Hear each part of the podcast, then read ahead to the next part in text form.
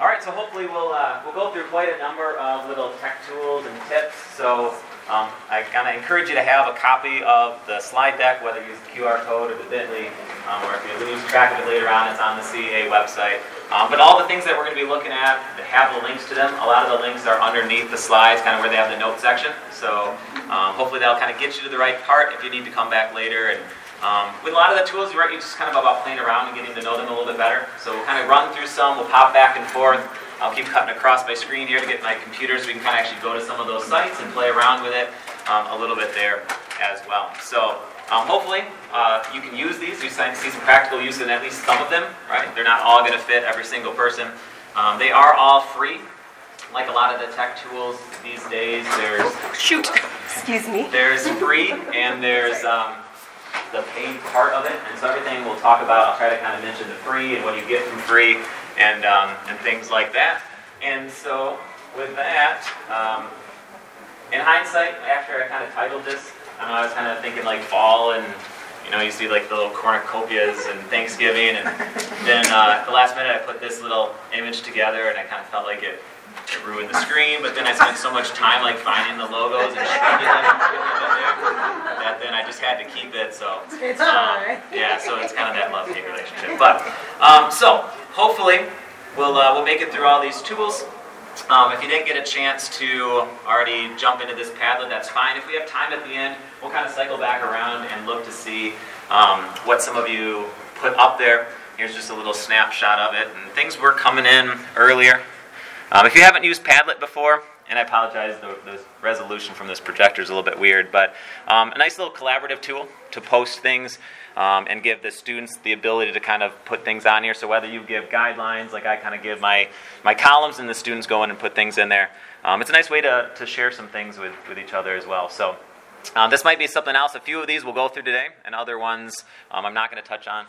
But a nice tool. I think Padlet now only gives you like three Padlets for free, um, but it's kind of one of those things where they're pretty easy to set up, and so you can always kind of run one, and then when you're done with it, just delete it, and then create a new one a little bit later on.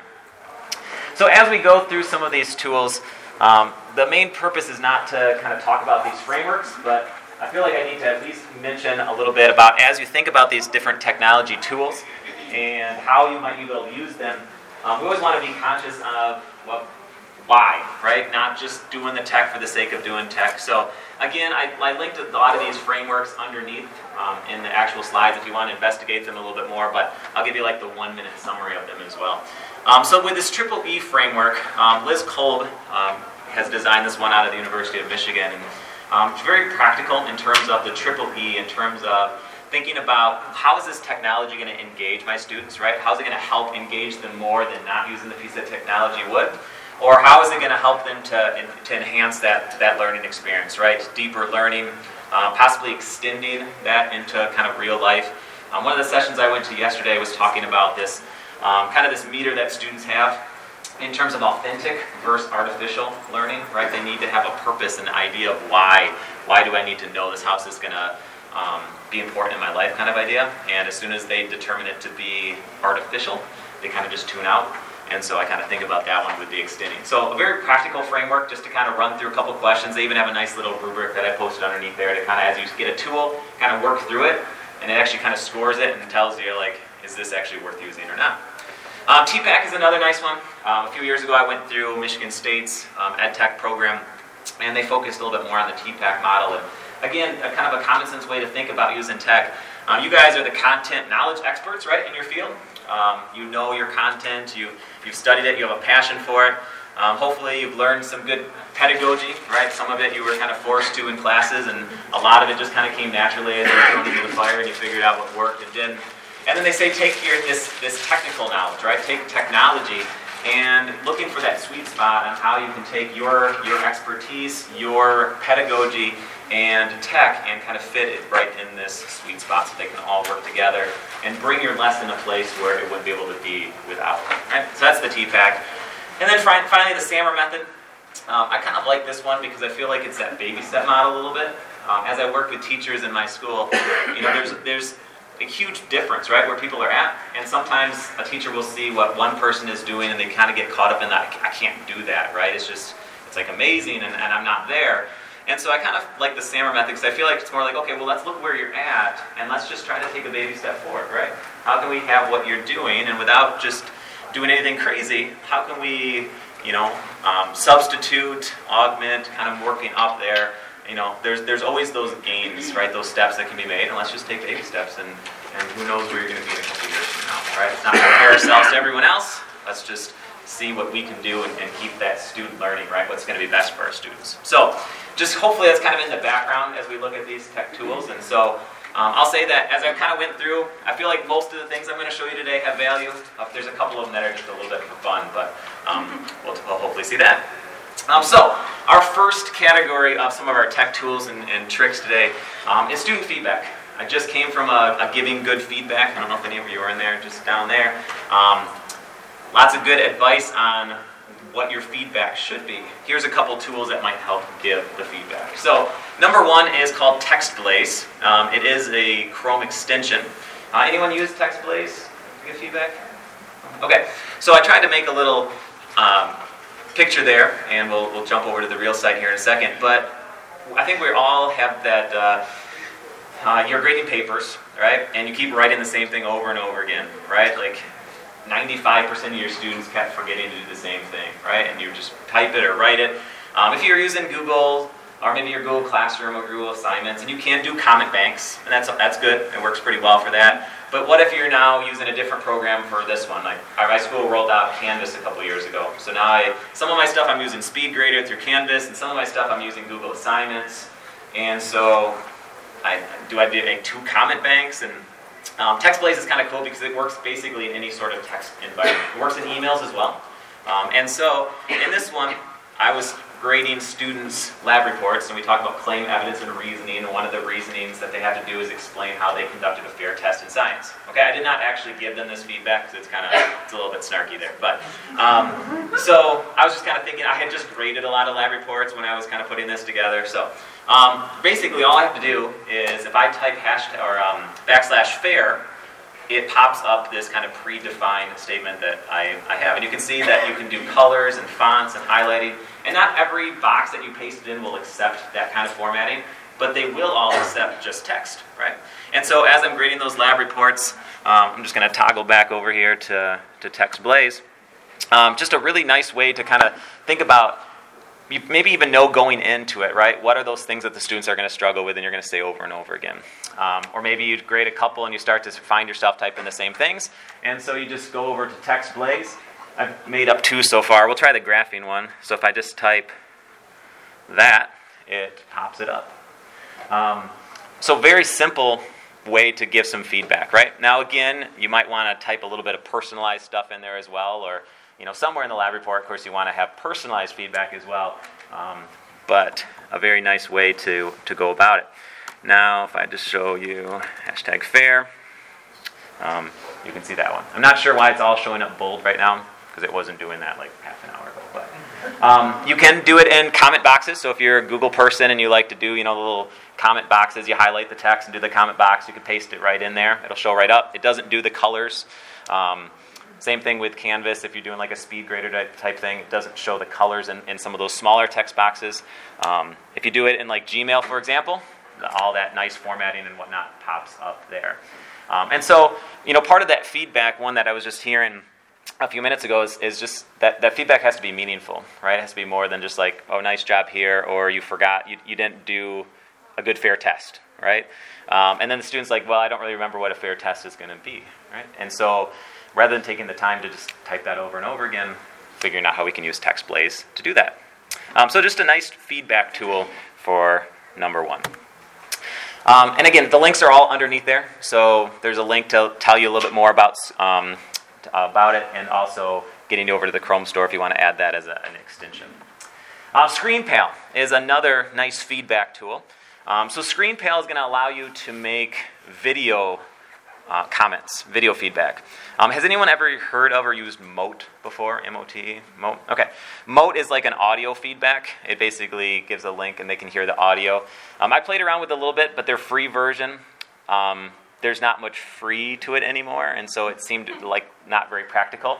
And so basically, ScreenPal now is is kind of like that, but it actually gets video too, which, could, which can be good or bad. I should say, by the way, um, TextBlaze allows you 20 snippets at a time. And so if you kind of think about if you're, if you're keeping things a little bit more general on this text blaze, anyways, and you're kind of focused on those things where you know they're going to struggle a little bit and you, you set it up, 20 seems like a pretty fair number. And then, you know, if you find later on you need a little bit more, you might have to, you know, delete those ones that you used earlier in the, in the year a little bit. So um, their paid subscription's not super expensive. And there's a few more things you can do with the paid version, but for the most part, it's pretty good. Um, as far as I can tell with ScreenPal, I, I, don't find any limits that they're putting on things.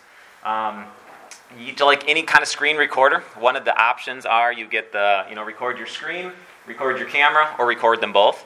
Uh, one thing I really liked about the ScreenPal idea is as you're giving feedback, I feel like there's a little bit more personality to it, right? They're kind of seeing you, you're talking directly to them, um, you're, you're explaining even by having the screen, you know, think about you're grading a paper, and before maybe you're trying to type some comments or give them some feedback, and it's not always clear exactly where they're talking about. Now, if you're doing this uh, this ScreenPal, you can be right there in that part of the paper, right? Kind of circling it with your cursor, talking about it. Hey, right here, when you said this, this was really great, but then you failed to kind of back yourself up with evidence as you went on it. Um, another interesting thing about it is so you can see this is kind of the Google Classroom, Google assignment. There's like the overall feedback box there. So I can show you here. I think I have one open. There are a few limitations. It doesn't work in every single text box. This is again a Chrome extension. Um, but if I did, if I try to like highlight something here and get like the little comment box, I can't do a ScreenPal in there. All right. Um, but if I want to, and I should do someone who already submitted it, if I have a comment box like over here for my overall feedback, I can just kind of start to hover in. The internet's a little bit slow with everyone in here, but uh, we'll see it right here. So there's this little button here. I just click it, and it's going to kind of prompt me. I haven't logged in, so it's probably going to make me do that. I'm not going to do it right now, but it will prompt you. It's pretty quick on your own Wi Fi. Um, how do you want to do this in terms of the screen, the camera, or both? And after you record that video, it just puts the link right in that, that box.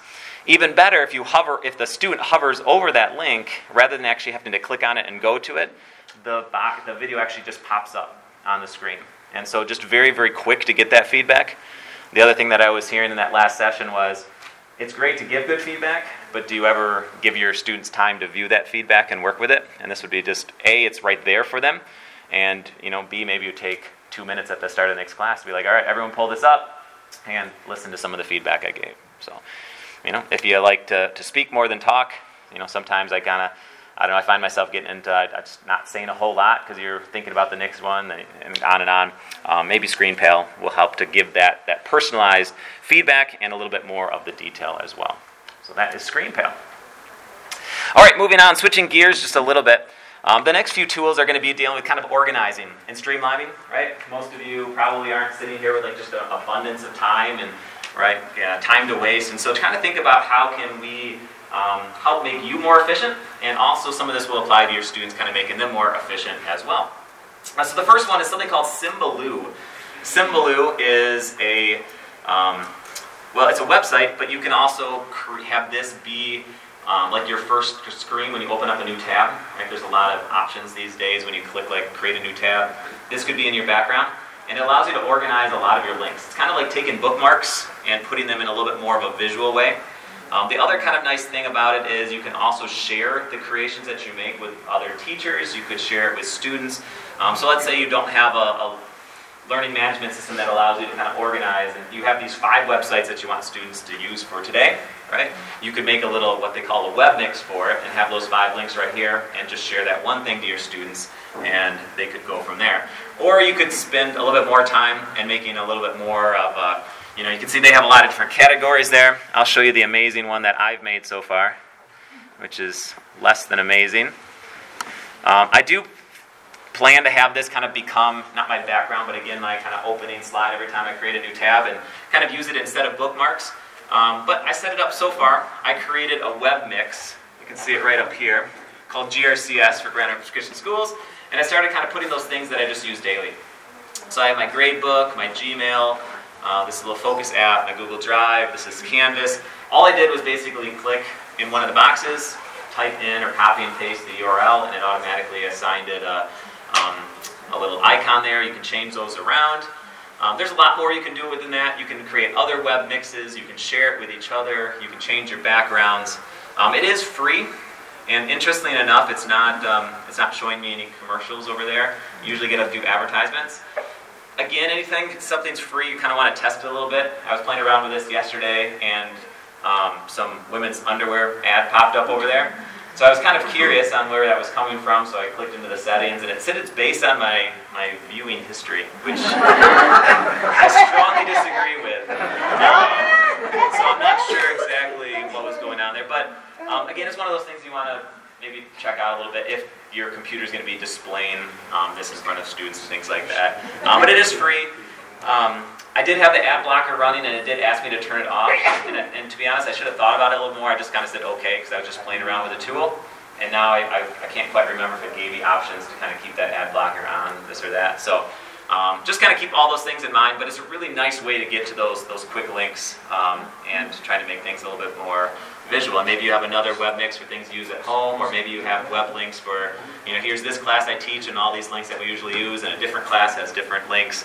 Um, just seems like there's a lot of uh, options and a lot of different ways to use that Symbaloo. There's also a paid version. It's relatively inexpensive, but um, I don't know if it's worth it just to remove those advertisements, unless you get lots of women's underwear ads, I guess. All right, a couple tricks. Um, I use Chrome quite a bit. And there's a lot of things that are kind of hidden within Chrome that, um, that you may or may not know about. And so we're going to quickly look at a couple examples of copy to highlight, create QR code, and reading lists. And so if I just toggle back over, we'll pull up. Here is, um, we're going to try copy to highlight here a minute. And so I just pulled up an article on the origin of species. And so let's say it's uh, this one's a little bit more of a technical article. Maybe it's more of a, a, web page, and you don't really want your students to read the whole thing. You're trying to kind of get them to go to that, just that one part of it and, and get the idea of it. And so let's just say I scroll down. If I just share this website or this article, the odds that my students are going to find the right thing is um, is probably not not too high. But let's just say I want them to get right to. I think there's a conclusion on this way down there but I can't find it now, so we'll choose something else. Let's say I just want to get them to this paragraph right here. So I highlight it, or maybe you just highlight the title of that section. Um, I'm on my Mac, so two finger click or right click for, for the other half of you. And then I get this, uh, this option to copy link to highlight. And so I copy it. If I just go and paste it in a new window here, it should load that same article. And at the first glance, it's going to be right up at the top and then once it loads the article, it should just jump right down and it'll have whatever I highlighted. So again, it's, it's probably best not to just do the title, but highlight the chunk that you want them to read. It takes them right to that summary part. Right? So you can email that link, you could post that link in your LMS or however else you share links. And um, again, just a nice way to really focus it into that. So just copy, copy to highlight. Another nice thing that uh, Chrome does is so a lot of you were scanning the QR code earlier today. And so think about QR codes, lots of different ways to use them, right? Maybe you have a QR code kind of at the beginning of class, and as kids walk in, they can scan it. Again, it's a little bit device specific, right? It's not maybe always as convenient if you're doing a computer, but iPads or cell phones, and um, kind of depends if you have an LMS. So uh, here's an example. The other, I had this genius idea like two weeks ago. So I was running a half marathon this past Sunday, and um, thank you for World Vision, and um, I was going to the Portage Invite for cross country. I coach cross country as well, and it's like the biggest invite in the Midwest, right? There's like they're going to 6,500 runners. They thought they were going to be 15,000 spectators. So I'm like, okay, it's a running community. I'm going to wear my World Vision singlet, right? I printed off a QR code in my front, my fundraising page, and I, I pinned it on my front and back. And I'm like, man, people are going to ask me about it. Um, the QR code part worked great. All I did was uh, click again, right click or two finger click. If you do it, by the way, on an image, it's going to just capture the image instead. But you can see this one says create QR code for this page. So I did that. It gave it to me. It gives you a link. You can download it. I printed it. I pinned it on me. And I, I had one person ask me about it the whole day. And it was the wife of the person I coach with. So it didn't really work. But the technology is there. What's that? It also your aunt. Yes, also her, her mom, incidentally. Um, so, um, but the idea was there, and there's a lot of good reasons for QR codes, right? Getting people to websites really, really quickly, and sometimes it's like, okay, but I have to like get the website and then find a QR code maker and, and all that kind of stuff. But it's just built in right there. So nice, easy tip there. finally, I have an issue with tabs. Um, I typically have about 70 tabs open in my Chrome. I think I currently have five desktops of tabs, and there, there are ways to organize them, right? Um, but reading lists is where I'm trying to transition over to. And so I just clicked right here on any Chrome tab. It's the second to the right one, right next to my picture there. And it brought up this little sidebar, which has both bookmarks and a reading list there. Now, again, bookmarks are good. It might be a better option than Symbaloo if you like that. Um, I consider bookmarks to be more of those things where, like, those are the sites that you're constantly going to, right? You just need a good record. What I struggle with is I come across like a good tech tool or a good article for, for AP biology or this or that, and I, I save the tab because I know if I close it, it's going to be out of sight, out of mind, and I'm never going to think about it again. And so I save the tab, and then I never think about it again, anyways. But um, rather than having all these tabs accumulate, I've tried different ways. Um, you could just do a reading list. So let's say I really want to read this article, but I just don't have the time right now. It's open. I click the little sidebar, click Add Content, and it's just going to save a direct link to that over on the right. Maybe at some point I actually read it, and if I want, I can check it off, and it goes down to the bottom saying I actually have done it, but it's still saving it. Or if I just don't want it at all, I can click the X. Um, so again, or maybe think about your students, right? As they're doing some research, maybe they're out on the internet trying to find some different resources, and you want to have them have a way to kind of compile, save where they're doing, right? They, if they're using Chrome, they have a reading list as well. So, a way to maybe declutter. Anytime I have a tech issue and I, I talk to our other tech people about it, they always tell me, well, my computer is slow, not because it's old, but because I have so many tabs open. And I just don't like to believe them, right? Um, it seems like it should still work just fine.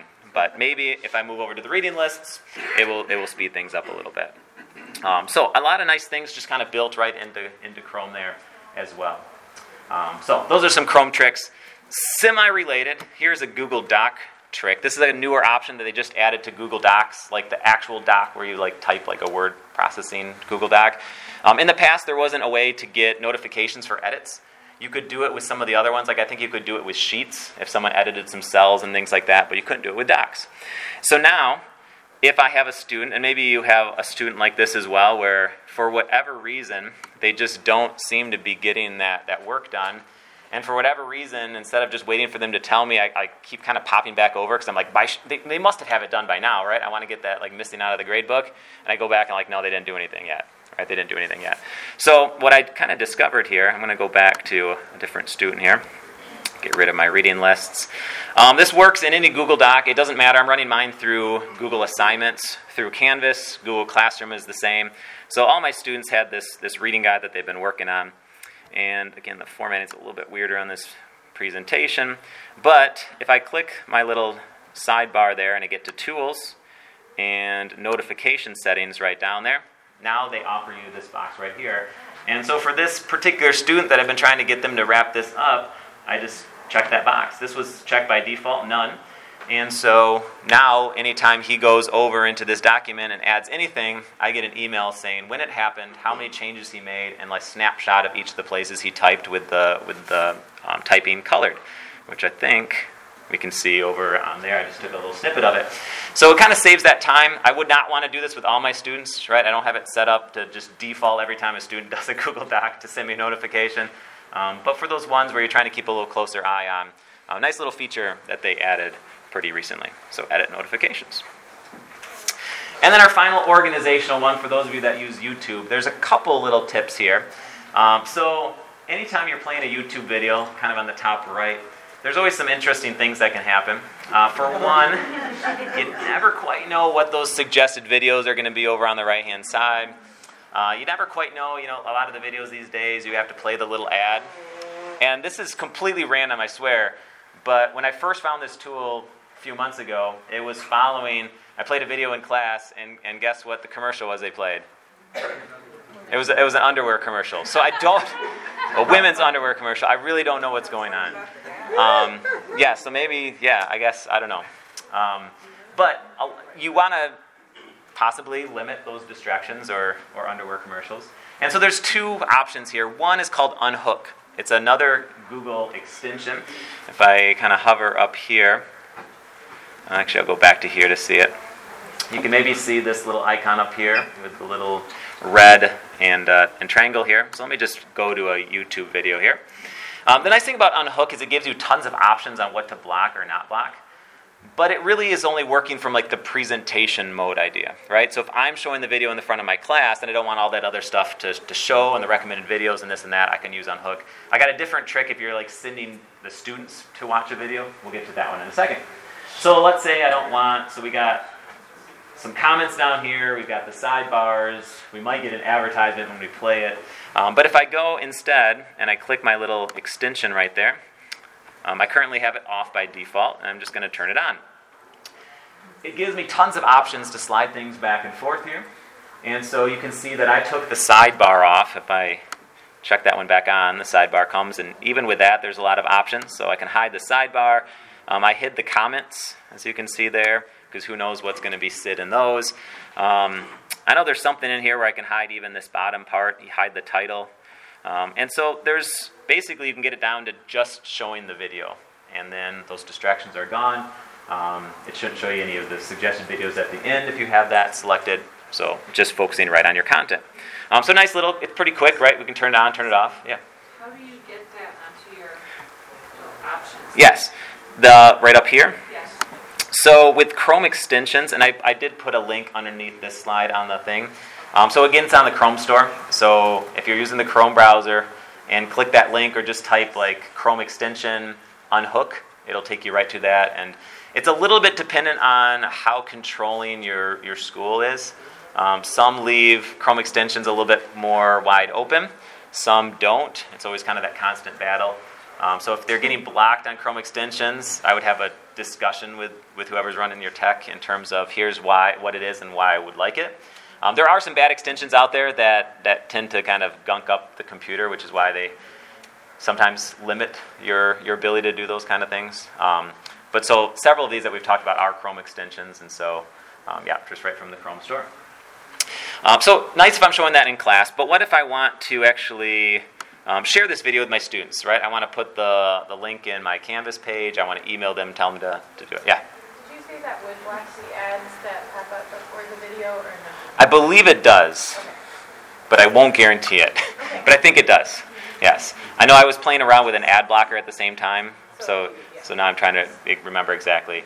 Um, I know one of my coworkers who does make a lot of YouTube videos and, and earns income from doing so. He was laughing because, you know, with the ad blocker, you know, as soon as you put the ad blocker on, then, then the person doing the videos doesn't get the royalties for them and things like that. But uh, it is what it is.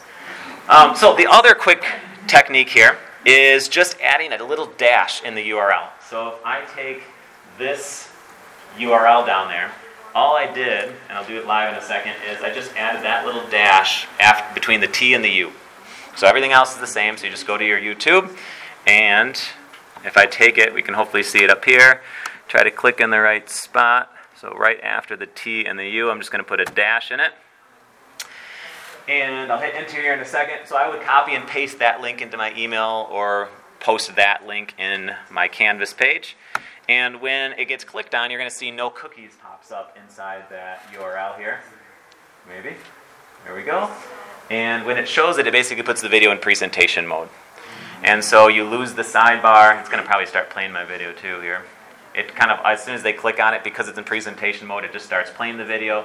It takes away all the, the distractors, right? We can It's finally letting you schedule assignments across. and so, again, a nice way to kind of um, take away the distractions, take away the ads, take away all those other things that can, you know, you don't want that student going down the rabbit hole of, of a lot of the other stuff going on.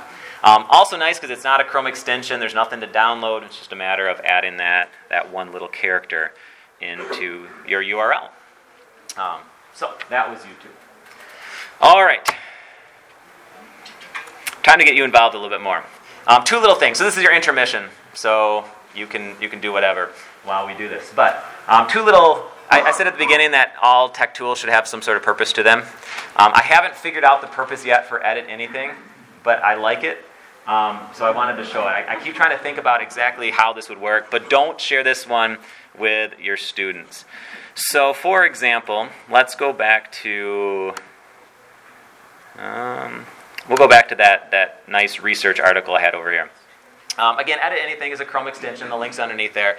Um, edit anything allows you to change the page that you're viewing. So you can basically change any of the text on there. You can't really mess with the font, it just defaults to whatever you're, you're dealing with. So let's say, still trying to find a practical application for this, but critical thinking is kind of an important thing. And I feel like sometimes my students just kind of like they read something and they just accept it, take it at face value, right? So part of me really wants to mess with them and like put some really weird stuff in there or just change the title and, and just kind of get them to comment on it. And so again, a Chrome extension up there. It's this little pencil icon. I'm going to click on it, and I get a little on thing pop up. And now I can go into here, and we'll say, let's just say in this part. So on the origin species, Darwin was all wrong. Right? And then I could go in there and start to change some things there as well. Now, it's only on the front side of things, or the outward facing side, maybe they call it. It's not changing anything there. If I hit refresh, it goes right back to the beginning.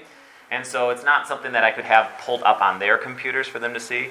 Um, but I don't know, I'm just kind of trying to think of different ways to really just mess with my students, to be honest. But um, there's probably some sort of practical application in there on some critical thinking things. So now on the flip side, you may, maybe don't mention that to your students because you know I think about we try to track missing assignments at our school, and you know the students can pull it up and could pretty easily use that to delete the the 17 missing assignments they had, you know, or um, I feel like we had an issue with that in the past and doing it a different way, but that's edit anything, just kind of a fun, a fun little thing.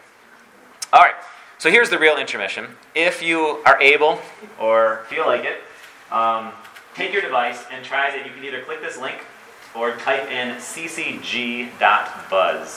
It's going to basically give you a, a buzzer. You're going to buzz in. You're going to answer a little quiz here, a little technology quiz. So you should be able to click on that it's going to ask you for a code there. It's LZMD. So this is called Crowd Buzzer. Um, it's just a, a way to um, basically, if you're you know you're going to ask your kids questions or play Jeopardy or this or that. You probably asked a question before. It's uh, like a trivia, and like everyone raises their hand at the same time, and you're like, hmm, Jimmy was first, right? This will actually like show you the list of the names of who pushed the buzzer first. So I got a couple questions in a second. So ccg.buzz, or just click the link, and then LZMD. It'll be it'll show on our thing here in a second. I just need to get over to it. Sorry, it'll show back up in just one second.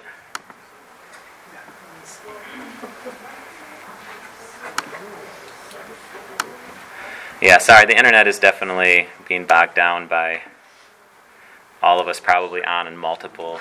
Are some of you getting on Buzz? It's on there? Okay. It's not probably letting you do anything right now because I have the buzzer turned off. Here, for those of you that just you can't sit still for a second, I'll turn the buzzer on and you can push it for a second if you want. There you go. Thank you. Okay. So you can see like some names are starting to come in. Again, it was just buzz, cgg.buzz. LZMD was the code. Okay. So don't answer the question yet because that wasn't the real one. So I'm going to turn your buzzers back off a second. And this will be a practice round because you already see the question ahead of time. So the question is approximately how much did the first cell phone cost? Okay? Don't be like that person yesterday who said $1,500 because it's not even an option. Okay? They didn't pay attention.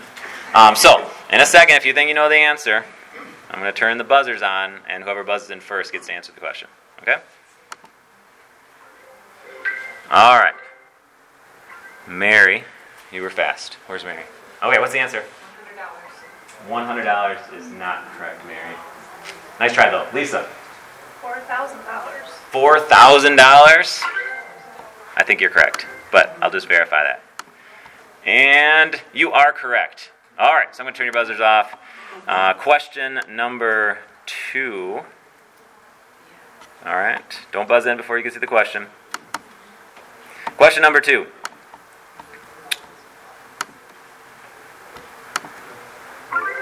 First engine powered airplane?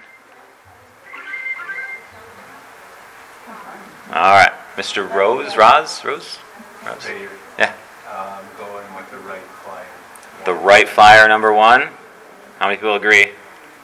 Two hours. You are correct. You are correct. Sorry, I feel like I should have candy, but um, I have a Bic pen. Bragging rights. Okay. Anyways, yes, bragging rights. Perfect. Okay. Question. This one. True or false?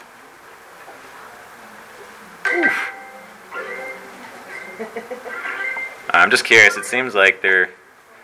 It lets a lot of you buzz in. Good. All right. So Becky, True. that is a true statement.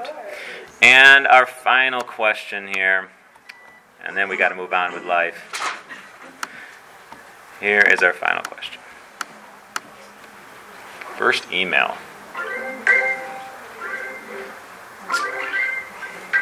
All right, Christine. 1982? 1982 is not correct. Sorry. Uh, DM. 2005. 2005 is not correct. Melissa, The second one. I can't see it. 71. 1971. That is the correct answer. All right.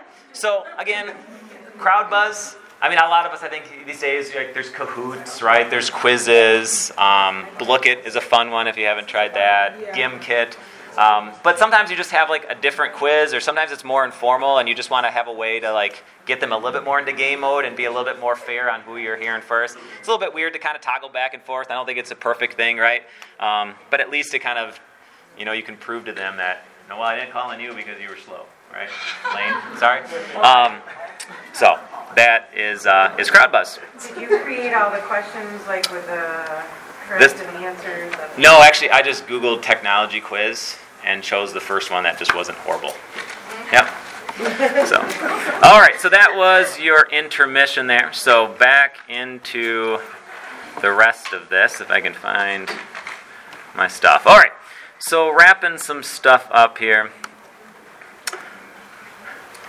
One of our final categories here is looking a little bit at creativity and some design.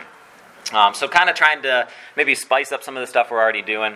Um, the first one, actually, I think I heard a few of you talking about it as you were coming in. Uh, the first one is Canva. Um, I don't have a whole lot of experience with Canva, but there is a ton of stuff in there. And just be sure that if you go to Canva, that start by Googling Canva for Education or click on my link on, underneath this slide. Um, because Canva for Education, while you do have to verify your school, or someone at some point has to verify your school, and then as long as everyone else uses the email address, it'll automatically pop you in there, um, gives you pretty much everything for free. And there's just a wide range of things that it does. Uh, let's say you're a Google Classroom user and you just want um, a nice little banner on the top of your page that's not just, you know, okay, this one's red and the other class is blue and it's a little bit on the boring. You want to customize a little bit, right? They have templates in there that you just click on it, you change the image, you can change the color, you can just customize it. Same thing for Canvas. Um, I put buttons on underneath on my Canvas page not too long ago, like click here for Unit One, click here for Unit Two, and I did it through Google Drawings, and it kind of worked out okay. And then I realized that again, Canva has all these pre-made buttons, and all you do is click on them and can easily edit them. Um, there's video editors in there. Um, there's just tons and tons of images that are all customizable. Um, there's whiteboards of a variety of kinds that you can use, customize, and um, and project and, and use that way. Really, just you can I don't know how well you can see this, but whiteboards, presentations, social media, videos. Um, you know, the the list is really endless on there. So just one to kind of alert you that it's there. I feel like it kind of flies under the radar in a lot of places. I struggle with it because now we're using Canvas in, in our school, and for whatever reason, I just it's hard to cut off one letter and call it Canva. So I always misspeak. But uh, play around with that one sometime and kind of see what's there, especially if you like to um, use some images and not just make everything from scratch. Yeah. Is that where you got the slide deck that you're using right It's a good now? point. Um, the slide deck I actually got from Slide Carnival.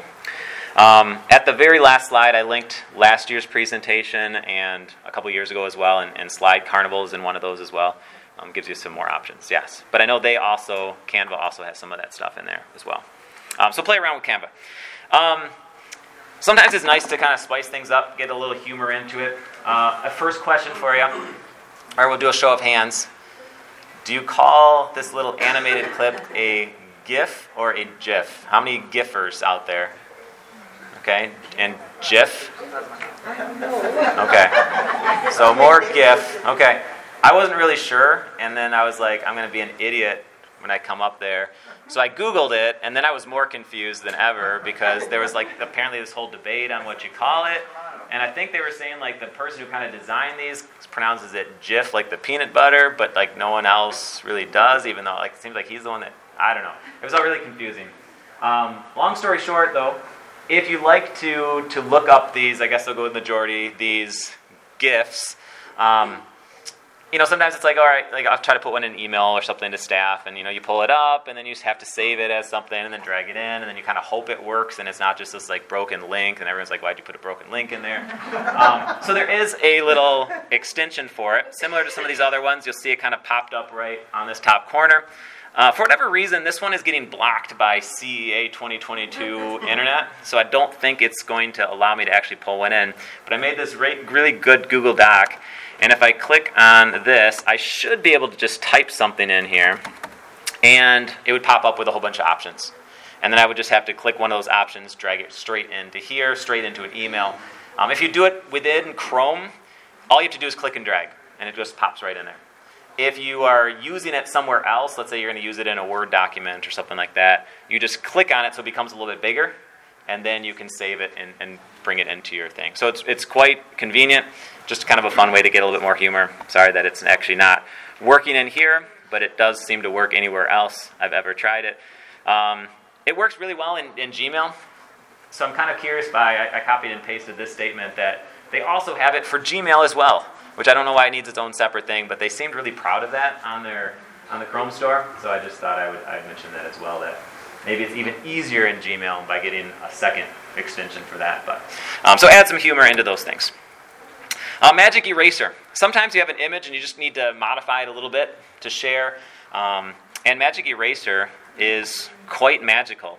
So I'll show you an example of this. Again, the links are all in the presentation. So heading back to um, this past weekend, hopefully, if it loads, um, myself and several from our church were running in this, this half marathon for World Vision and, and others. It's not letting me out of my presentation mode. And so there's this nice picture here that um, Matt and his son took.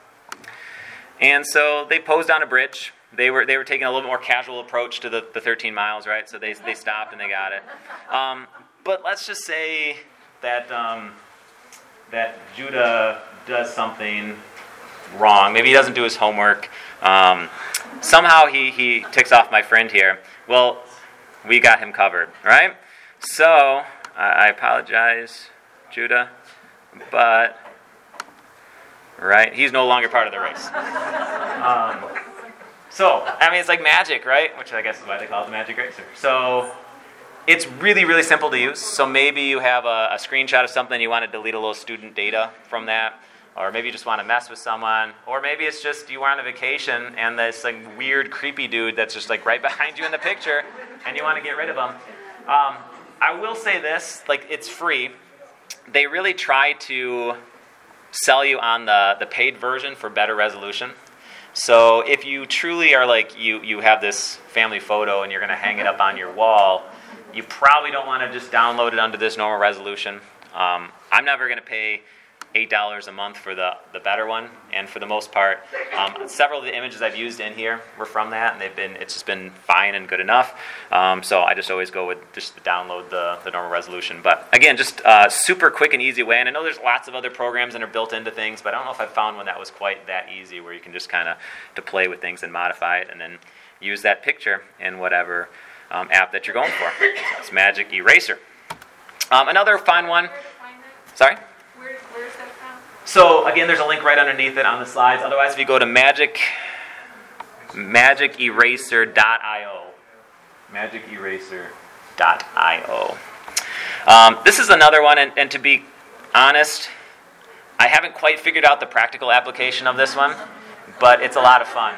So I was testing it. So yes, I drew that picture. Um, I know. I wasn't quite sure if this was going to work, so I didn't invest a whole lot of time in, in it, but I did have a couple Sharpies. Um, I then took this home, and I, I had asked my daughter, who's nine, I said, have you, have you drawn any, like, pictures of people? And she's like, well, yeah. So let me just pull up hers. So I took a picture of this. It was, where did it go? There we go. Um, so I took a picture of this just with my cell phone. Uh, for some reason, like this girl's like manhandling that girl. She kind of grabbed on. So I used the magic eraser to get rid of girl number one. Right? I know. It was a very techie moment. Um, then I went over, I don't even know where I am anymore. I went over to here and um, upload. Again, internet's a little bit slow here, but we'll assume this will work. And I think it's that one right there. All right, so we'll open it. Let's go big screen again. All right, so there she is in all her glory. So I uploaded my picture. I'm going to click next. Uh, I guess we'll agree. Again, I don't really know what I just agreed to. Always read the boxes. Um, it was probably agreed to an underwear commercial. um, all right, so I did note I had to do a couple things to this because I mean I don't know why her hair is touching her arm like that, but I did discover after doing this once that it didn't really know where her air, her arm or hair ended. So I'm using a little eraser right there to to touch up that gap. And just because I've done this before, I also know that it's super confused by this spot up here between her her head and her arm. So I'm just gonna like kind of erase that crudely there. And then hopefully I did enough. It seems to spot like the head and the arms and the, the legs and things like that. So I think that's probably good enough. And lo and behold, right? So the look on my daughter's face when, when that happened, like one minute after I took the picture um, that she had, had driven our drone, uh, it was pretty cool. And so there's a lot of different poses, right? Like we can all be super friendly as well and, and wave and whatnot. And um, but a lot of fun. Maybe, yeah. So you can download it. It downloads as an MP4, um, which I thought it should download it as a GIF or GIF, um, but it doesn't seem to. Um, I kind of played around with it, and then I, I got, I went down one of those rabbit holes, and like, I'm pretty sure I took my MP4 and Googled for a free MP4 to GIF creator, which of course there exists, and I dragged it in, and then I, I ended up getting one, which I think is how I got this amazing guy doing that. Um, I think I turned it into a GIF, but. Um, and you can see the resolution's not the greatest, probably because I went through like four layers of crap to get there. Um, but he does look pretty excited. I'm not really sure what he's doing there. So, um, so fun. I don't know. Again, practicality of that, right? You run that against the Triple E framework, and I, I don't know what you get. Um, but it seemed fun. So that's animated drawings. Um, it's from this sketched at Meta something something lab. So again, there's a link in there if you want to play around with it. Uh, they do give you lots of different poses and things you can do as well. So it does. Uh, yeah, look at that man. She's really, really going on that one. So, all right. Um, couple other things. This one is called Coolors, which really bothers me because I mean I'm assuming I'm pronouncing it right, but it's all about colors. So I don't know if they just like they couldn't the website was taken, so they're like, we'll just add an extra O in there or something. But yeah, maybe cool colors. I don't know. I didn't. I, I didn't really read enough to know the, the history behind it. But um, if you're ever looking at kind of if you like colors or you like customizing things, um, you know, even within like a Google form, right? You can set the color and is it a hex key, hex hex code? They all have like a every color has that code. You can put that into a, like a Google form and kind of you know sometimes I'll look it up like our school is supposedly Carolina blue is like the official color. So if I Google Carolina blue, I'll get like the code for that. And I paste it in, and then it, the Google form matches our school colors, right? And it's really exciting. Um, but there's million mil- colors in this thing. Again, it's kind of one of those programs where um, I played around with. I thought there were some cool ideas to it, especially if you're kind of into some design and whatnot. It really just is one of those ones where you got to play around with a little bit and just kind of see. I, I got lost in there a little bit. Um, and then my daughter saw it. Now she wants me to paint her bedroom, and that was not the that was not the purpose of, of finding this. Um, but they have all these different um, palettes and kind of ways to function with it, and it seems to also kind of try to match up things that it thinks are good matches, right? Good colors that go together. Um, so I'm just trying to get the tools there. So there's palette generators and exploring image pickers. Um, I thought it was kind of. I'll, I'll pull one image in here for a second. Um, again, by bringing an image in, it will kind of tell you what colors match that image. So if you are like creating a web page or this or that, and you actually want to uh, take the time to, I don't know why I chose those colors. Um, and again, you can see that it is it is a free version that I'm using, right? So little advertisements pop up here and there. Um, but if I wanted to put in a picture here, let's see if we can drag a picture in. Um, let's do this guy. So drag a picture in, and then it's gonna kind of spot the different colors, the different palettes that would go in there, and you click on different areas. Um, again, we're kind of in the. If you click around or do some different layouts, I don't know why it's not doing it now, but uh, there's other times where it, you know pulled out the red and this or that. Um, but just a, an interesting way to, to see the different colors, and you kind of run through them. And if you like a color, you can lock it, and a whole lot more stuff you can do. But uh, if you're into some design stuff, or or And perhaps If you, if you Canva, you can look up those colors and they'll show up and you can make palettes and save them. on Sweet. Canva, so it's all. Awesome. So two tools that work together. That's awesome. Okay, um, so that's Coolors. Um, last couple things as we wrap up. Um, my top three. So these are three tools that I feel like I use a ton, and they're none of the ones that we just talked about. I talked more about them last year's and, and last year's tool thing. So I just wanted to quickly just kind of put them back on the radar for some of you. Um, one, Edpuzzle. If you haven't used Edpuzzle and you show videos or assign videos for your students to use, um, it is a great way to actually make sure they, they watch it. If you've ever been in that, like, okay, I signed a video and I'm pretty sure like three out of the 25 of them probably watched it. Um, Edpuzzle is probably the way to go. It doesn't allow them to fast forward, or at least that's an option. You can embed questions along the way. If you do multiple choice questions, you'll get the feedback of that they watched it or how much of it they watched, what questions they got right, what questions they got wrong. Um, it's just a really nice tool. The free version allows you to have 20 videos. Um, so if your school doesn't subscribe, it's a good start. If you need more than 20, if you refer other people to it, you can get some extra videos. So then you just find all your coworkers that aren't using it. You invite them to use it, have them sign on, and you get three additional videos for each one that does it, right? And they actually get three as well. So if they ever decide to use it later on, it's a win-win. So you can kind of build up your your stash of videos that way.